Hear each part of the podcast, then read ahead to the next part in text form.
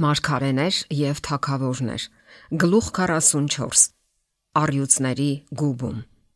Նախկինում Բաբելոնյան կառավարիչների կողմից զբաղեցրած գահը գravelուց հետո Մարերի Դարեհ թակավորն անմիջապես նախաձեռնեց կառավարության վերակազմակերպումը։ Դարեհին հաճելի թվաց, որ թակավորության վրա 120 սատրապներ կարգի ամբողջ թակավորության մեջ, եւ նրանց վրա 3 վերակացու կարգեց։ Դրանցից մեկը Դանիելն էր, որոնց այդ սատրապները հաշվետու լինեն, որpիսի թակավորին վնաս չլինի։ Այն ժամանակ այս Դանիելը վերակացուներից եւ սատրապներից ավելի անվանի դարձավ, որովհետեւ նրա մեջ գերազանց հոգի կար եւ թակավորը մտածում էր նրան ամբողջ թակավորության վրա կարգելու մասին։ Դանիելին շնորհված պատիվները գրգռեցին թակավորության ղեկավարների նախանձը, ովքեր նրան ամբաստանելու պատճառ էին փնտրում, սակայն չէին կարողանում մի բան գտնել, որովհետև նա հավատարիմ էր եւ ոչ մի հանցանք ու չար բան չգտնվեց նրա վրա։ Դանիելի անմեղ պահվածքն ավելի էր սրում նրա ճշնամիների նախանձը։ Մենք Դանիելի դեմ մի պատրվակ անգամ չենք գտնի, ստիպված էին ընդունել նրանք, բացի եթե նրա դեմ մի բան գտնենք իր Աստծո օրենքից։ Խորհրդակցելով նախարարներն ու իշխանները ծրագիր մշակեցին, որով հույս ունեին ոչնչացնել Մարգարեին։ Նրանք որոշեցին թակավորին առաջարկել, որ ստորագրի իրենց պատրաստած հրամանը, ըստ որի 30 օր շարունակ թակավորության մեջ ապրող մարդկանցից որևէ մեկը իրավունք չուներ որևէ բան խնդրելու Աստծուց կամ մարդուց։ Խնդրել թույլատրվում էր միայն Դարեհ թակավորից։ Այս հրամանը խախտելու պատիժը մեղավորին առյուծների գուբը նետելն էր։ Այսպիսով իշխանները պատրաստեցին հրամանը եւ այն ներկայացրին Դարեհին ստորագրելու Հրահրելով նրա սնափառությունը, նրանք հավաստիացրին, որ այս հրամանի իրագործումը մեծապես կնպաստի նրա պատվի եւ հեղինակության աճին։ Անտեղյակ իշխանների դավադիր ծրագրին թակավորը նենգություն չտեսավ հրամանի մեջ եւ տեղի տալով շողոքորթությանը ստորագրեց այն։ Դանիելի ճշնամիներն ուրախ հեռացան Դարեհի մոտից, վստահ, որ այժմ Եհովայի ծառան իրենց թակարդում է։ Այս դավադրության մեջ կարևոր դերը սատանայինն էր։ Մարգարեն բարձր դիրք էր գրավում թակավորության մեջ, եւ չար հրեշտակները վախենում էին, որ նրա ազդեցությունը կթուլացնի իրենց հսկողությունը կառավարիչների վրա։ Սատանայի այս գործակալներն էին, որ հրահրել էին իշխանների նախանձն ու խանդը։ Նրանք էին ոգեկոչել Դանիելին ոչնչացնելու ծրագիրը, դառնալով ճարիքի գործիքներ, իշխանները իրականացրին այն։ Ծրագրի հաջող իրականացման գործում Մարգարեի ճշնամիներն իրենց հույսը դրել էին Դանիելի հաստատուն հավատարմության սկզբունքների վրա, եւ նրանք չսխալվեցին իրենց գնահատականի մեջ։ Դանիելն անմիջապես հասկացավ հրամանը կազմելու ճարամիտ նպատակը, սակայն աննշան չափով անգամ չփոխեց իր ընթացքը։ Ինչու պետք է դաթարի աղոթել հիմա, երբ դրա կարիքն ավելի քան ունի ավելի շուտ կհրաժարվի կյանքից, քան Աստծո օգնության հույսից։ Նա հանգիստ կատարում էր իշխանների գլխավորի իր պարտականությունները, իսկ աղոթքի ժամին սովորության համաձայն գնում էր իր սենյակը եւ պատուհանները բաց դեպի Երուսաղեմ, իշխանտրանքները ներկայացնում էր երկնքի Աստծուն Նա չէր փորձում թաքցնել իր արարքը, նա չընկրկեց, թեև լավ գիտակցում էր, թե ինչ հետևանքներ կարող է ունենալ իր հավատարմությունը։ Նա թույլ չտվեց անգամ, որ իր կործանումը գաղտնի կազմակերպողներին թվա, իբր իր կապը երկնքի հետ խզվել է։ Նա ենթարկվում էր հրամաններին բոլոր այն դեպքերում, երբ թակավորն իրավունք ուներ հրամայելու Դանիելին, սակայն ոչ թակավորը եւ ոչ նրա հրամանը չկարողացան ստիպել հրաժարվելու թակավորների թակավորի նկատմամբ ունեցած իր հավատարմությունից։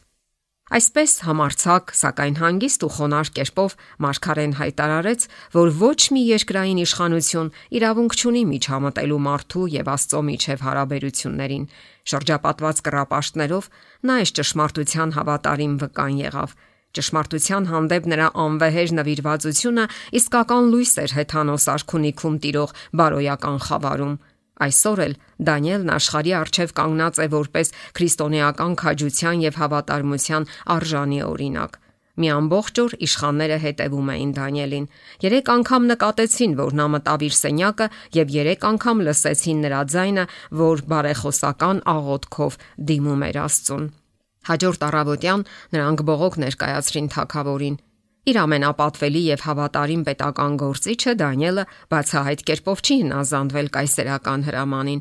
Չէ որ դու մի արքելանք ստորագրեցիր, հիշեցրին նրան, որ եթե մեկը քեզանից բացի որևէ աստծուց եւ մարդուց 30 օր մի բան խնդրի, ով թակավոր, առյուծների գուբը պիտի գծվի։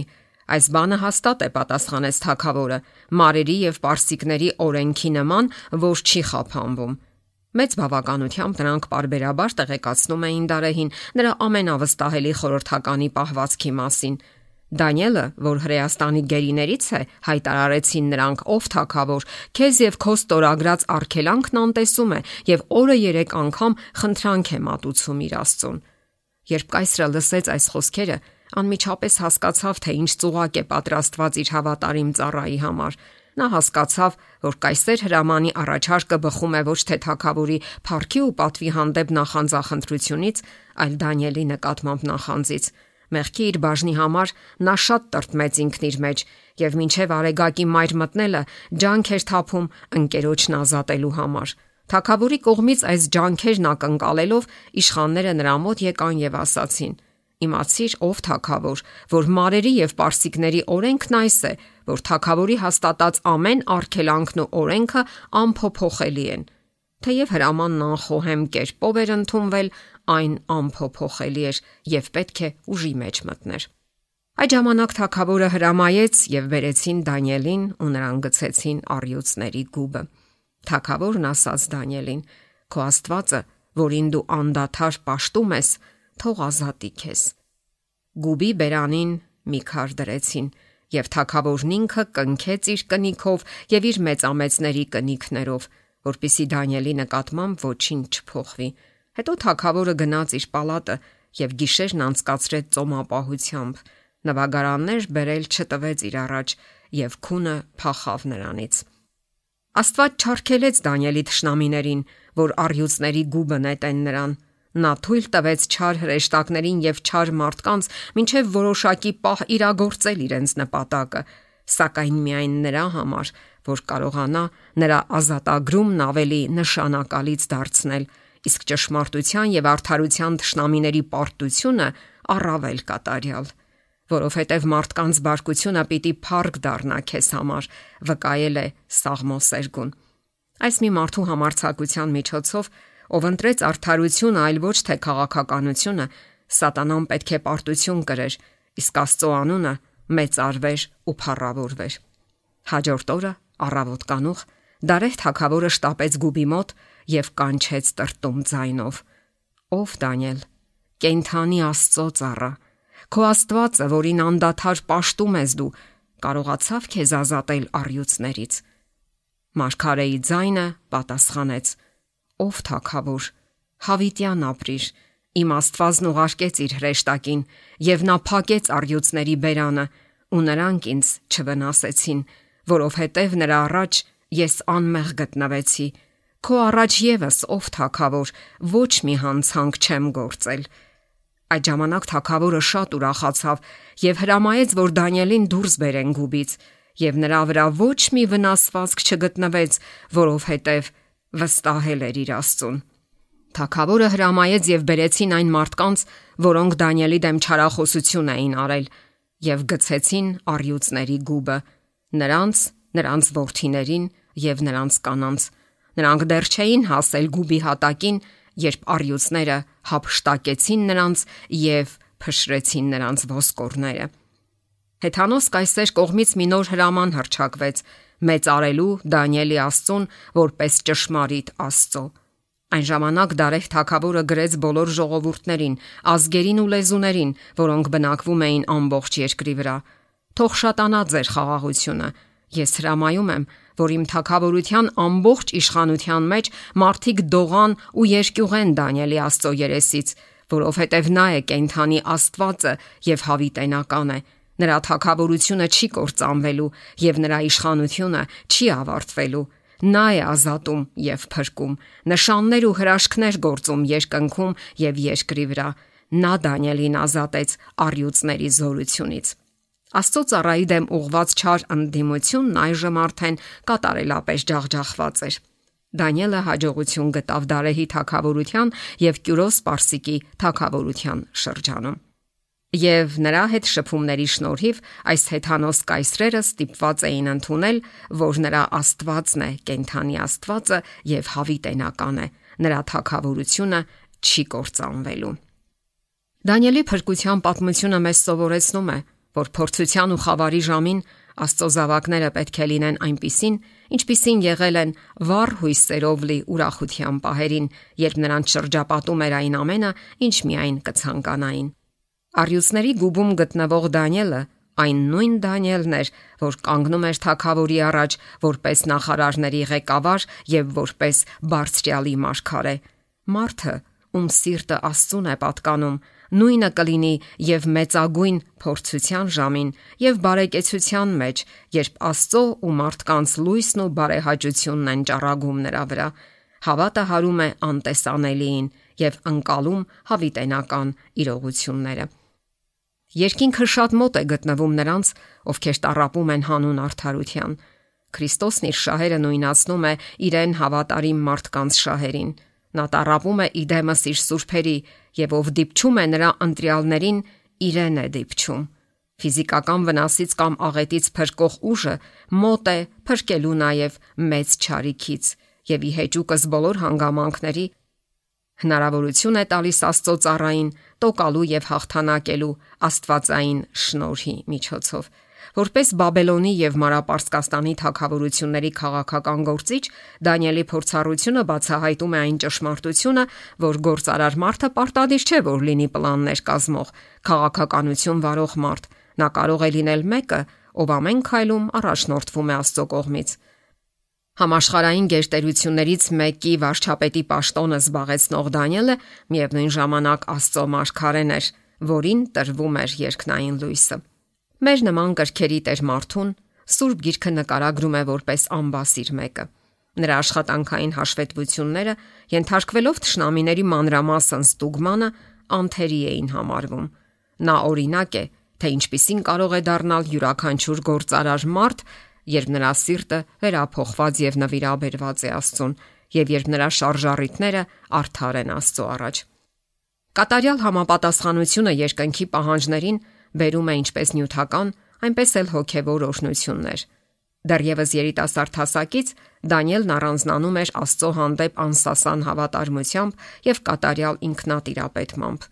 Նա իր արժանապատիվ կեցվածքով հաստատակամությամբ շնորհք ու ողորմություն ձեռք բերեց Հեթանոս Պաշտոնյայի առաջ, որի խնամքին հանձնել էին իրեն։ Բնավորության նույն գծերը նա դրսևորեց իր հետագա կյանքում։ Նա արագ բարձրացավ Բաբելոնի թագավորության վարչապետի պաշտոնին։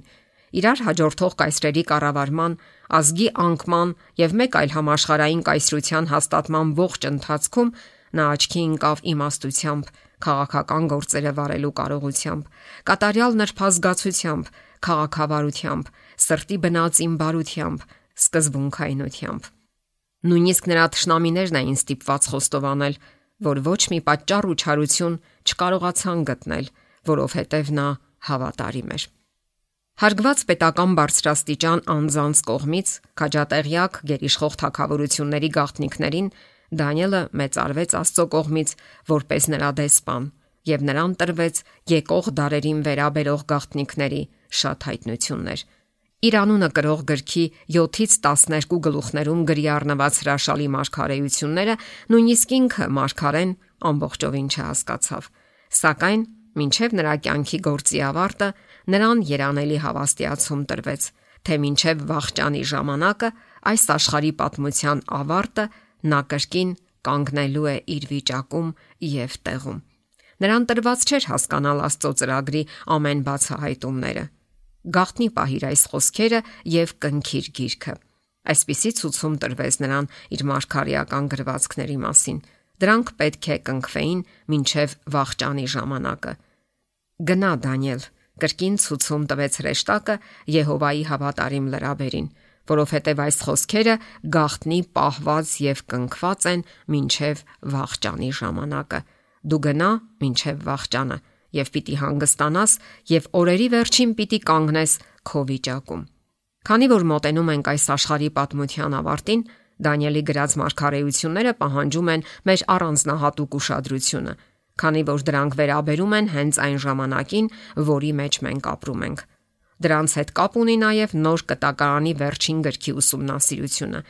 Սատանան շատերին է մոլորեցրել, թե Դանիելի գրվածքների ու Հովանեսի գրքի մարգարեությունները անհնար է հասկանալ, սակայն կա հստակ խոստում, որ յուրահատուկ օրհնություն կուղեկցի այս մարգարեությունների ուսումնասիրությանը։ Իմաստունները պիտի հասկանան, ասվել է Դանիելի տեսիլքների մասին, որոնք պետք է բացահայտվեին վերջին օրերին։ Իսկ հայտնության վերաբերյալ, որը Քրիստոսը տվեց իր ծառա Հովանեսին, դարերի վեր Աստծո ժողովրդին առաջնորդելու համար, խոստումը հետևյալն է. Երանի նրան, ով կարդում է այս մարգարեության խոսքերը եւ ով լսում ու պահում է այն, ինչ գրված է դրա մեջ։ Դանիելի եւ հայտնության գրքերում ներկայացվող ազգերի վերելքի ու անկման պատմությունից մենք պետք է սովորենք, որ մակերեսային ու երկրային փառքը արժեք չունի։ Ինչպես կատարելապես կործանվեց Բաբելոնը, չնայած իր ողջ հզորությանն ու շքեղությանը, որի նմանն աշխարհն այլևս երբեք չի տեսել։ Հզորություն եւ շքեղություն, որ այն օրերի մարդկանց թվում էր այնպես հաստատուն ու հարատև, այն կործանվեց խոտի ծաղկի նման։ Այդպես կործանվեցին մարապարսկական Հունաստանի եւ Հռոմի թագավորությունները։ Այդպես է վերանում այն ամենը, ինչը չի հիմնվում Աստծո վրա միայն այն կմնա, ինչը համապատասխանում է Աստծո ծրագրին եւ ներկայացնում նրա բնավորությունը։ Նրա սկզբունքներն են մեր աշխարհին հայտնի միակ կայուն բաները։ Համաշխարհային պատմության եւ ապագա իրադարձությունների բացահայտման մեջ Աստծո ծրագրի իրականացման ուրشادիր ուսումնասիրությունը մեզ կօգնի գնահատելու ամեն տեսանելի եւ անտեսանելի իրերի իսկական արժեքը եւ հասկանալու կյանքի իրական նպատակը։ Այսպիսով, երևույթները դիտարկելով հավիտենության լույսի ներքո, մենք կարող ենք Դանիելի ու նրա անկերների նման ապրել նրա համար, ինչը ճշմարիտ է, ազնիվ ու մնայուն։ Այս կյանքում սովորելով մեր Տիրոջ եւ Փրկչի թակավորության սկզբունքները, այն օրհնյալ թակավորության, որ կպահպանվի դարեր շարունակ, կնախապատրաստվենք, որpիսի նրա գալստյան ժամանակ նրա հետ մտնենք այնտեղ ու բնակություն հաստատենք։